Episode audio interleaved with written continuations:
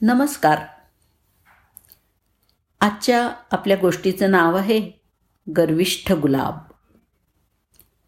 एका बागेत खूप सुंदर सुंदर फुलं फुलली होती. काही फुलं सुवासिक तर काही सुंदर रंगांमुळे आकर्षक. गुलाबाची टपोरी टवटवीत फुलं आपल्या रूपामुळे अनमंद सुगंधामुळे सगळ्यांचं लक्ष वेधून घेत होती. गुलाबाला आपल्या सौंदर्याचा खूप गर्व होता. त्याला एकच दुःख होतं की तो काटेरी कॅक्टसच्या शेजारी वाढत होता. दररोज गुलाब त्या कॅक्टसचा दिसण्यावरून अपमान करायचा.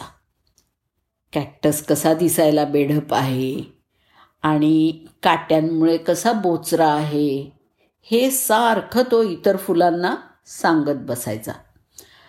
पण कॅक्टस मात्र शांतपणे सगळं ऐकून घ्यायचा. बागेतल्या इतर शे रोपट्यांनी गुलाबाला समजवण्याचा प्रयत्न केला. पण गुलाबाला स्वतःच्या सौंदर्याबद्दल खूपच गर्व झालेला होता.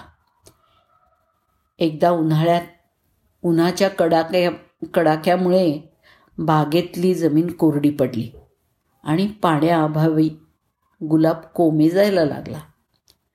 कुठं मिळेल पाणी? कधी मिळेल पाणी? या विचारांनी तो चोहीकडे म्लान मुद्रेने बघत होता.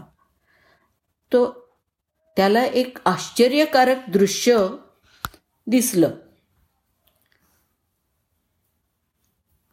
काय होतं ते दृश्य? गुलाबानी पाहिलं की एक चिमणी तिची छोटीशी चोच पाण्यासाठी कॅक्टसमध्ये डुबवत होती.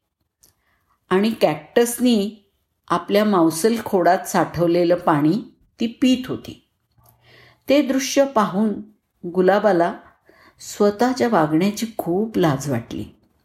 तरीसुद्धा त्याने कॅक्टसला विचारलं मला पण पाणी मिळेल का? तो दयाळू कॅक्टस लगेच म्हणाला हो जरूर तू पण घे पाणी. आणि मग त्या दोघांच्या मैत्रीमुळे त्यांनी कडक उन्हाळ्याला तोंड दिलं यशस्वीरित्या. तात्पर्य असं की कोणत्याही व्यक्तीविषयी त्याच्या दिसण्यावरून मत बनवू नये. रूपापेक्षा गुण महत्त्वाचे. नमस्कार.